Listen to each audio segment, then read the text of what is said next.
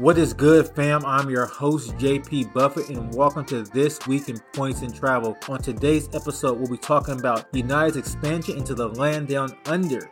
We're going to the land down under. Right.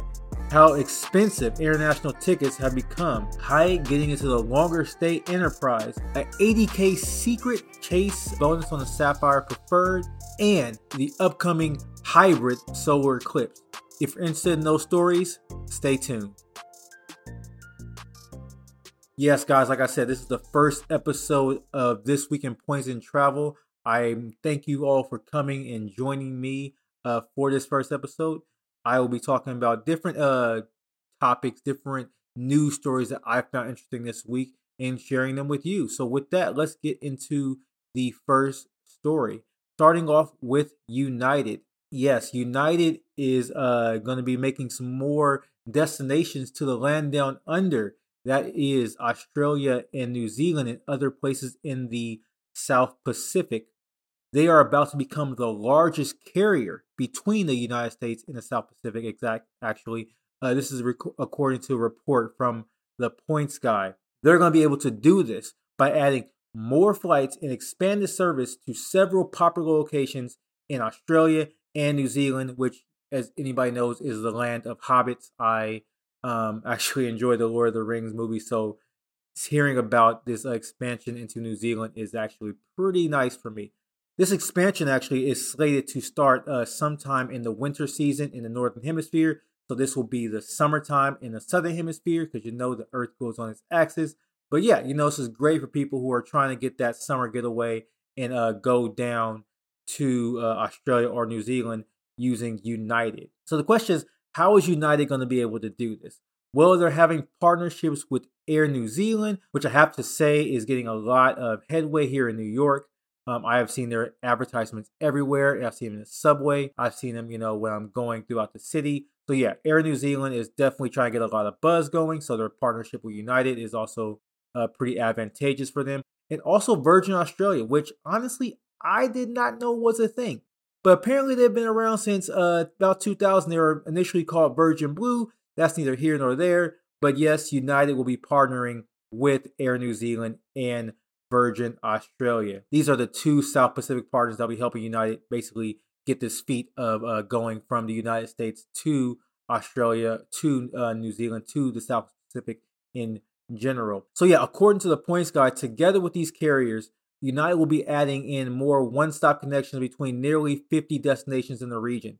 So basically, you're going to be able to take United flights from the United States to Australia or New Zealand, and uh, with uh, connections from these carriers like Virgin Australia and Air New Zealand, you're going to be able to uh, get to more destinations. So this is pretty advantageous. You know, I'm sure it's going to be able to help people save a lot of money uh, on their flights and on their destinations once they get uh, to the land down under. I'm not actually sure how this will play out, but according to a senior vice president of global network planning and alliances, uh, Patrick Quayle, I think your last name is Quayle. Excuse me, Patrick, for uh, butchering your last name, but I did. But he says this is a very uh, calculated, very rational move on their part.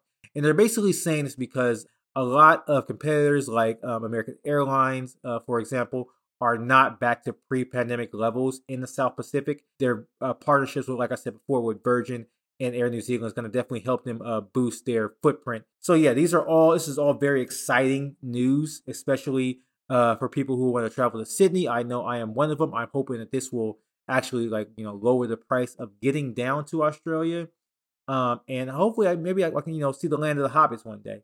Um, but yeah, like I said, this is uh this is great news uh, coming from United. Um, hopefully we'll see what happens with pricing. Um, but yeah,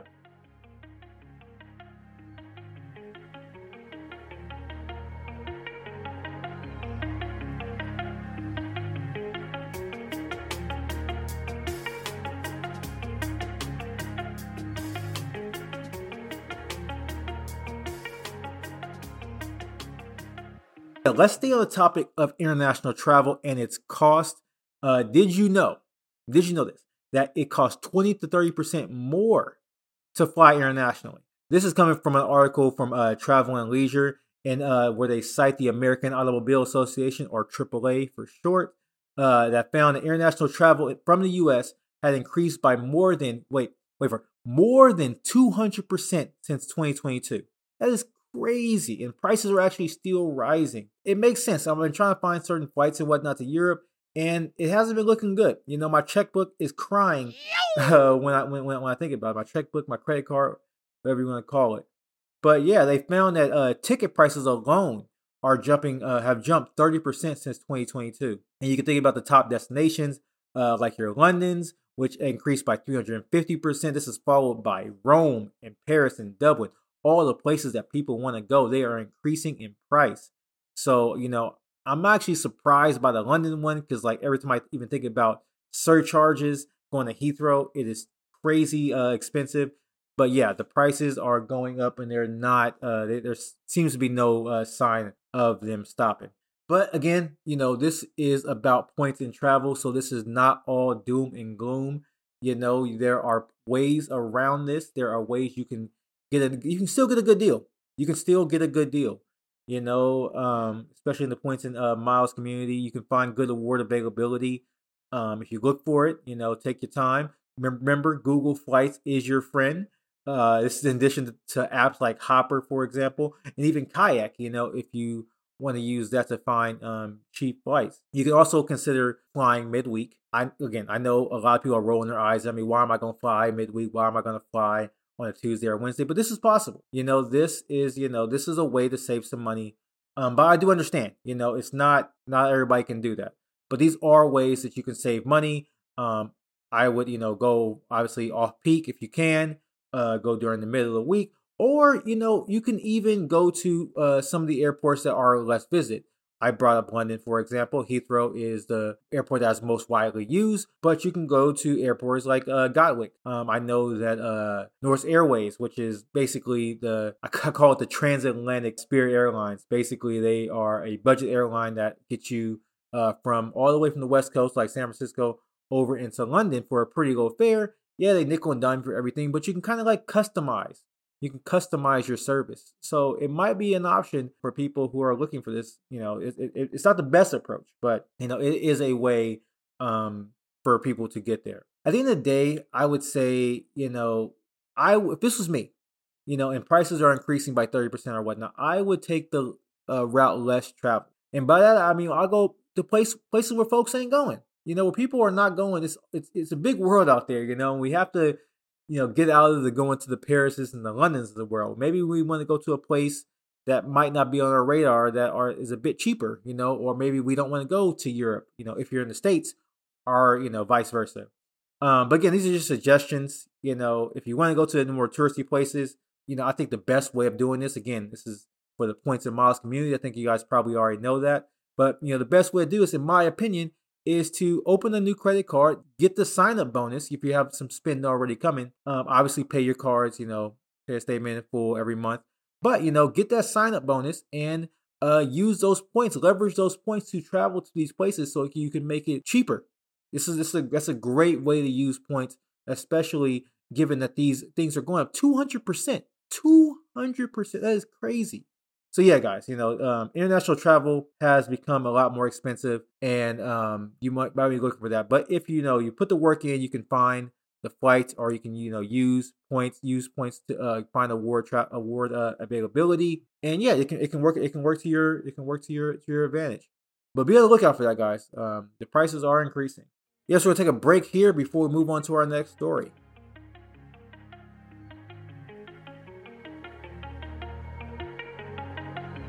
So I'm gonna move right on to the next story, and this story is again is coming from the Points Guy, and it's talking about Hyatt, Hyatt Studios to be exact. Apparently, Hyatt is trying to get into the affordable long stay space, though they say it's not affordable. They're not trying to get into it. I'll talk about that a little more in a second. But they announced on Tuesday that Hyatt uh, Hyatt Studios which is an upper uh, mid-scale brand uh, for the Americas, for basically for the United States, um, and I, I, assume Latin America, maybe Mexico. I don't know. It is an up, mid-scale brand for the Americas, which I had no idea what upper mid-scale meant, but apparently it means places like um, the Hampton Inn, the Comfort Inn, and my favorite, the Holiday Inn. Uh, Word to Chingy. if you have not heard that song after this podcast, please go listen to Holiday Inn by Chingy. It is a classic. but I digress. Um, but the goal of this is to uh, court uh, both, you know, extended stay travelers, people who are trying to stay a little bit longer, as well as shorter stay uh, leisure and business customers. Um, this is all according to the points guy. Now, I mean, it, it is what it is. I mean, I, I would, I would, uh, I would, I would, I would say, you know, like you're trying to get everybody. It doesn't. I don't see what you know differentiates this. But you know, they, of course, they might be going for the more you know budgety person. They say it's upper mid scale, but I still think they're going for you know people who have a bit of a budget and they're trying to you know extend their their t- their time out. Yeah, so the company claims in a letter of interest, which honestly doesn't really mean that much. I mean, you are interested in doing something. But yeah, they claim in a letter of interest uh, with uh, multiple hotel developers to build more than a hundred Hyatt Studio hotels. 100 Hyatt Studio hotels. And construction is expected to begin uh, later this year with the first hotel slated to open in 2024, which I would assume will be late 2024 because that'll be a very, very fast turnaround if it is any time uh, sooner, sooner than that. So I would say maybe like October to December 2024. But yeah, the, uh, this hotel would include, uh, in addition to a in-room kitchen, it will have a grab-and-go breakfast and a 24-hour market, which you know sells ready-made meals, which is great for me because I do not like cooking on trips. I do not care for an in-room kitchen. It is not for me. But I guess extended stay is not for me. I don't know. Um, but yeah, like I said before, apparently uh, Hyatt Studios is still supposed to be going to high-end guests. I mean, if that is, uh, tell me how you really feel, Hyatt. Tell me that you don't want me without telling me that you don't want me. Um, I get they're trying to play tough, you know, and they're trying to, you know, keep their things like their statuses and whatnot. You know, it's hard to get high Hyatt status, um, and whatnot. But you know, and the other hotels honestly are mad expensive. It's, it's, it's honestly when I look at some of their some of their hotels, I want I think about staying at. They're they're ridiculously expensive. But I guess that's their mo. I guess that's what they do. But I would think it is a mistake to uh, forego the budget traveler, especially the younger ones. I mean, you want the young people to get, you know, to have brand loyalty. You want them to have brand loyalty. And, you know, when they're young and broke, they can't afford these higher end places. So they might go to a more budget friendly place. And as they get older, hey, this, this, they might think, hey, this place has gone done well by me. I'm gonna, I'm gonna, you know, splurge bit more here and go to their brand. But who knows? That's my two cents. Um, but in conclusion, yes, Hyatt is uh, opening Hyatt Studios, which is a longer stay, a longer stay uh, type of hotel. You know, similar again to the Comfort Inn, the Holiday Inn. Word to Chingy, go check it out. But yeah, we're gonna move on to our uh, next story here.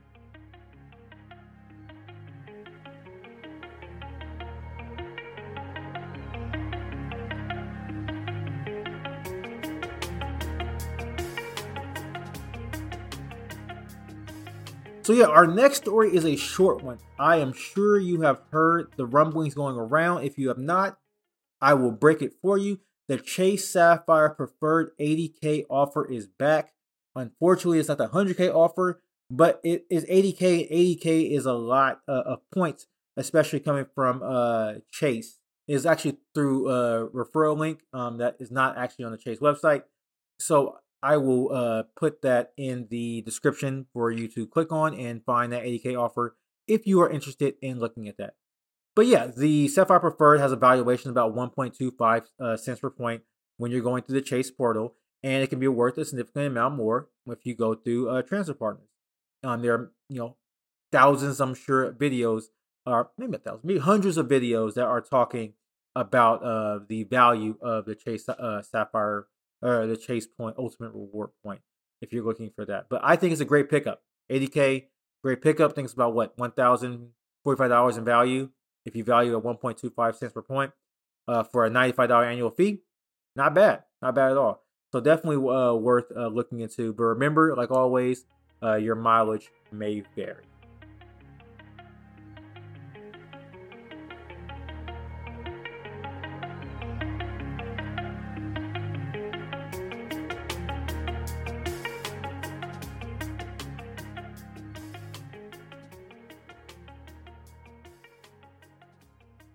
In our last story today, it will be a little fun one. We are talking about solar eclipses, specifically a solar eclipse that happened on Wednesday. Um, yes, it is a hybrid solar eclipse. It, it, sorry, it kicked off a hybrid solar eclipse. Um, and what exactly is a hybrid solar eclipse? I have no idea, so I'm glad they told me. Um, but this is coming from an article in uh, Travel and Leisure, where basically you have two types of solar eclipses. And excuse me, I'm gonna get a little sciencey on you for a second. But you have total solar eclipses, where the moon uh, gets really big. It's in between the Earth and the Sun, and it blocks out um, a portion of the Earth that is uh, with the Sun. You have uh, annular solar eclipses, which are tiny when the moon is really tiny, but it blocks out the basically the center part of the sun, leaving a ring of fire. Uh, word to Johnny Cash on that one. But yeah, a hybrid solar eclipse will basically just means what the name is. It is a blend between the two. It is a hybrid. So you get both the um, total solar eclipse, but you also get the annular solar eclipse. Um, and this is basically because of the curvature of the Earth, and it allows uh, you to uh, to see both. Um, I think this one actually happened in the uh, the U.S. Uh, some some years ago. I think 2016. But yeah, it's coming back.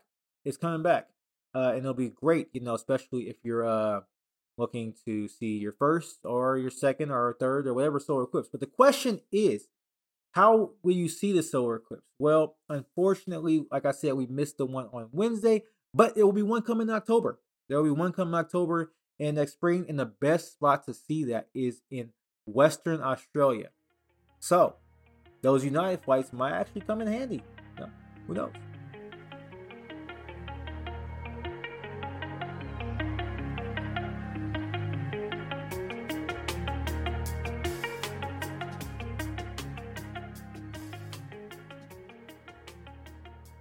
But yes, guys, that is it here for me from this first uh, episode of uh, This Week in Points in Travel. Thank you so much for listening. If you're listening to this on YouTube, please leave a like, drop a comment in the comment section below if you let me know what you think about the podcast. But yeah, guys, please join me back here next Friday for more points in travel news. And until next time, guys, peace.